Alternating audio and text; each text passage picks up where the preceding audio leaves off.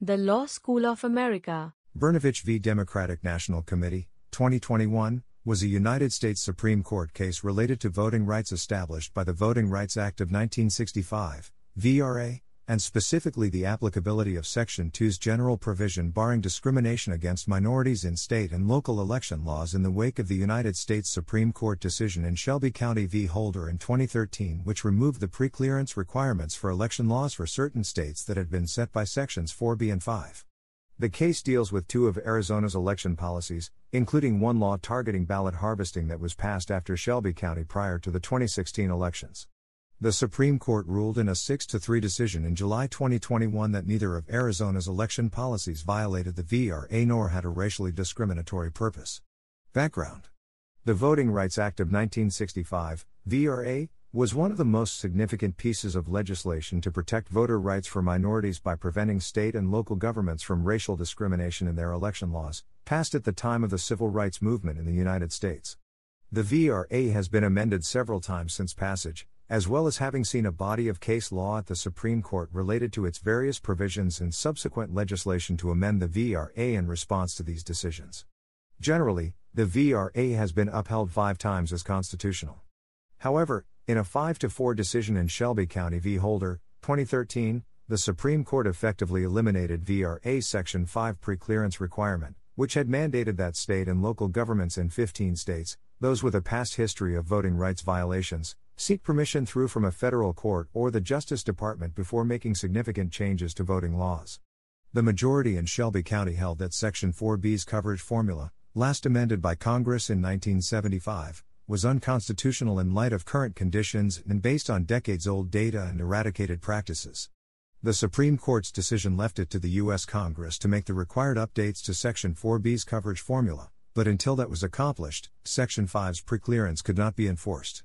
From the time Shelby County was decided through 2020, at least one chamber of Congress was controlled by the Republican Party, which blocked Democratic sponsored legislation in Congress to change Section 4B and restore the VRA. However, in the 2020 elections, the Democrats gained a majority in the Senate and held their majority in the House of Representatives, prompting new calls to pass VRA reform addressing an updated Section 4B. The decision in Shelby County, eliminating the preclearance requirements, had raised concern that state and local governments may freely pass voting laws that are discriminatory to minorities without the full protection of VRA. A number of states passed new election laws ahead of the upcoming 2016 United States elections, which included the presidential election between Republican candidate Donald Trump and Democratic candidate Hillary Clinton. While a portion of these laws were passed to support improved voting access recommendations from the Presidential Commission on Election Administration under Barack Obama, other laws were passed, particularly in states with conservative leadership such as in the South, under the context of fighting voter fraud by requiring stricter identification checks for voting and shifting and reducing early voting periods, among other measures. The present case primarily deals with two election related policies in Arizona, one passed as a result of the Shelby County decision. Arizona was one of the 15 states previously included in the Section 4B 5 preclearance requirements nullified by Shelby County. An existing out of precinct policy, since 1970 and shared by other states, requires election officials to reject ballots placed by voters that vote in the wrong precinct, including their votes for state and federal office. The new law, passed as Arizona HB 2023 by the Republican controlled Arizona State Legislature in 2016, made it a felony crime for anyone other than an election official or a family member or caregiver to handle or collect a completed early voting or absentee ballot, thus banning ballot collection, a practice critics call ballot harvesting. Arizona's Republican Governor Doug Ducey signed the bill into law, framing the legislation as similar to measures in 18 other states. Democratic lawmakers in Arizona questioned the lack of evidence related to voting fraud used to back the bill's passage. Lower courts. Ahead of the election, the Democratic National Committee, DNC, sued, challenging both policies. The DNC claimed that Arizona's policy to reject ballots cast in the wrong precinct violated the First and Fourteenth Amendments related to the rights of the voters. The DNC further stated that HB 2023 violated the 15th Amendment, as well as Section 2 of the VRA, which states that no voting qualification or prerequisite to voting, or standard, practice, or procedure shall be imposed or applied by any state or political subdivision to deny or abridge the right of any citizen of the United States to vote on account of race or color. The DNC argued that the legislation directly discriminated against the state's Hispanic, African American, and Native American population. The DNC contended that the state legislature purposely created HB 2023 to discriminate against minority voters as it made it particularly burdensome for voters in counties with larger minority populations to vote, such as in Maricopa County, as these generally had fewer or no in person voting locations. The DNC initially sought a preliminary injunction to prevent Arizona from enforcing these laws and policy ahead of the 2016 election. The District Court for the District of Arizona denied the injunction, but this was reversed on appeal to an en banc panel at the Ninth Circuit four days prior to the election. The panel voted 6 to 5 to enforce the injunction. The state requested a stay of the Ninth Circuit's injunction from the Supreme Court, which was granted by the court the next day, leaving both policies in place during the election while litigation continued. In May 2018, after a 10 day trial, the district court ruled against the DNC, upholding Arizona's election laws as neither unconstitutional nor a violation of the VRA. The initial appeal to a three judge Ninth Circuit panel upheld the ruling, but a majority of non recused active judges of the Ninth Circuit voted for an en banc rehearing of the case and vacated the decision of the three judge panel. In January 2020, the 11 judge en banc Ninth Circuit panel reversed the judgment of the district court on a 7 4 vote, holding that the ballot rejection policy and the absentee ballot collection law were unlawful as they violated Section 2 of the VRA. The majority opinion was written by Judge William A. Fletcher, a concurring opinion was written by Judge Paul J. Watford, and separate dissents were written by Judges Diarmuid O'Scanlain and Jay Bybee. The en banc majority held that both the out of precinct policy and HB 2023 had a discriminatory impact on American Indian, Hispanic, and African American voters.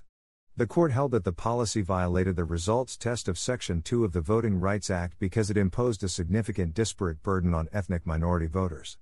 The court found that in the 2016 election, minority groups were more than twice as likely to vote out of precinct than white voters, and that white voters were four times more likely to have home mail delivery and pickup compared to minority groups, making both provisions discriminatory.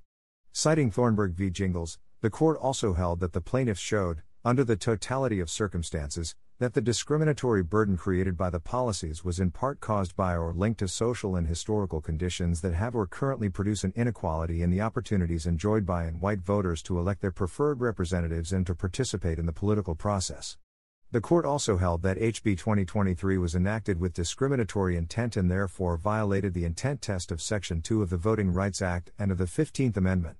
The court stated that HB 2023 was unnecessary as Arizona already had made ballot tampering a felony via prior law, and instead the court found that the intent of HB 2023 was to fight the DNC's Get Out the Vote campaign designed to increase voter turnout, which relied in part on the use of ballot collectors in minority dense areas of the state. In concluding that the law was enacted with a discriminatory intent, the court cited Arizona's long history of race based voting discrimination the Arizona legislature's unsuccessful efforts to enact less restrictive versions of the same law when preclearance was a threat, the false, race based claims of ballot collection fraud used to convince Arizona legislators to pass HB 2023, the substantial increase in American Indian and Hispanic voting attributable to ballot collection that was targeted by HB 2023, and the degree of racially polarized voting in Arizona, cumulatively and unmistakably revealed that racial discrimination was a motivating factor in enacting HB 2023. Having decided the case on the VRA and 15th Amendment grounds, the court did not address the DNC's First and 14th Amendment claims. Now a word from our sponsor, the Law School of America. Supreme Court.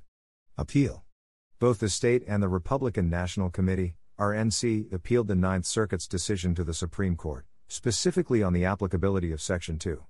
With the pending appeals, the Ninth Circuit put enforcement of its decision on hold for the 2020 elections, leaving both the policy and law in place. The Supreme Court granted the petition for a writ of certiorari in October 2020, agreeing to hear the case, and consolidated the two cases, Brnovich v. DNC and Arizona Republican Party v. Democratic National Committee, for briefing and oral argument. Oral arguments. Oral arguments were held on March 2, 2021. Observers to the oral argument said that a primary issue discussed by the justices is to what standard should be used to evaluate when discrimination occurred under Section 2 of the VRA. Those observers stated there was a divide between the conservative majority of justices who appeared ready to support the state's policies, and the three liberal members of the court, who sought ways to maintain Section 2's relevance in the VRA. During oral arguments, Michael Carvin, an attorney representing the Arizona Republican Party, was asked by Justice Amy Coney Barrett what interest the party had in defending the Arizona voting restrictions, to which Carvin replied, Because it puts us at a competitive disadvantage relative to Democrats. Every extra vote they get through unlawful interpretation of Section 2 hurts us. Majority. The court issued its decision on July 1, 2021.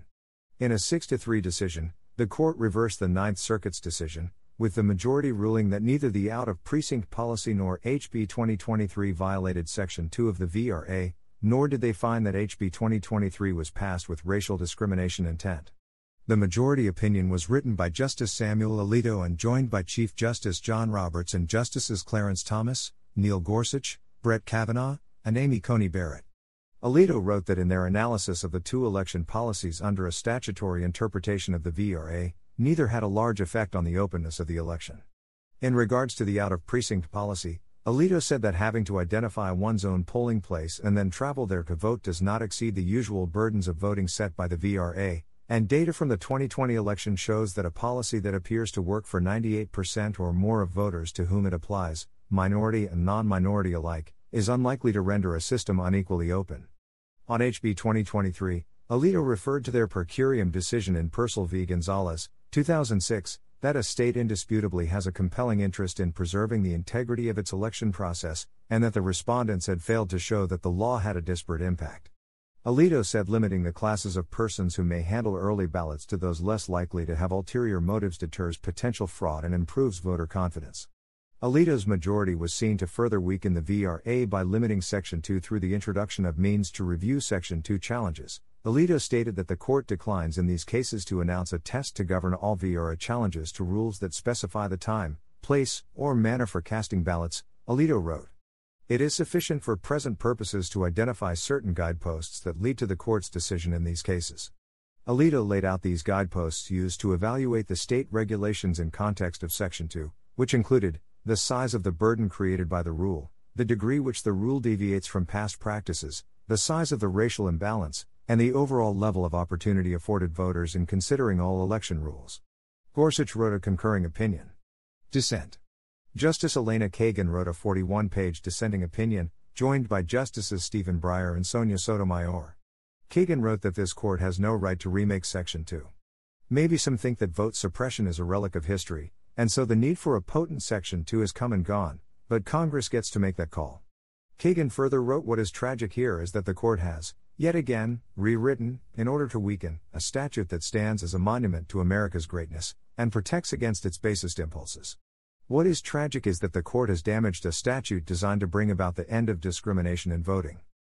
Reactions RNC chairperson Ronna McDaniel called the decision a resounding victory for election integrity, as Democrats were attempting to make Arizona ballots less secure for political gain, and the court saw right through their partisan lies. Georgia's Secretary of State Brad Raffensperger, who was defending the state's election laws under review by the U.S. Department of Justice, DOJ, under Section 2 of the VRA, supported the court's decision and stated that the DOJ should heed this decision and dismiss their wrong, politically motivated lawsuit against Georgia. President Joe Biden said he was deeply disappointed in the ruling, and in a span of just eight years, the court has now done severe damage to two of the most important provisions of the Voting Rights Act of 1965, a law that took years of struggle and strife to secure. After all we have been through to deliver the promise of this nation to all Americans, we should be fully enforcing voting rights laws, not weakening them. Derrick Johnson, the president of the NAACP, called the ruling frontal attack on democracy and that the court sent the clear message that vote suppressors around the country will go unchecked as they enact voting restrictions that disproportionately impact voters of color.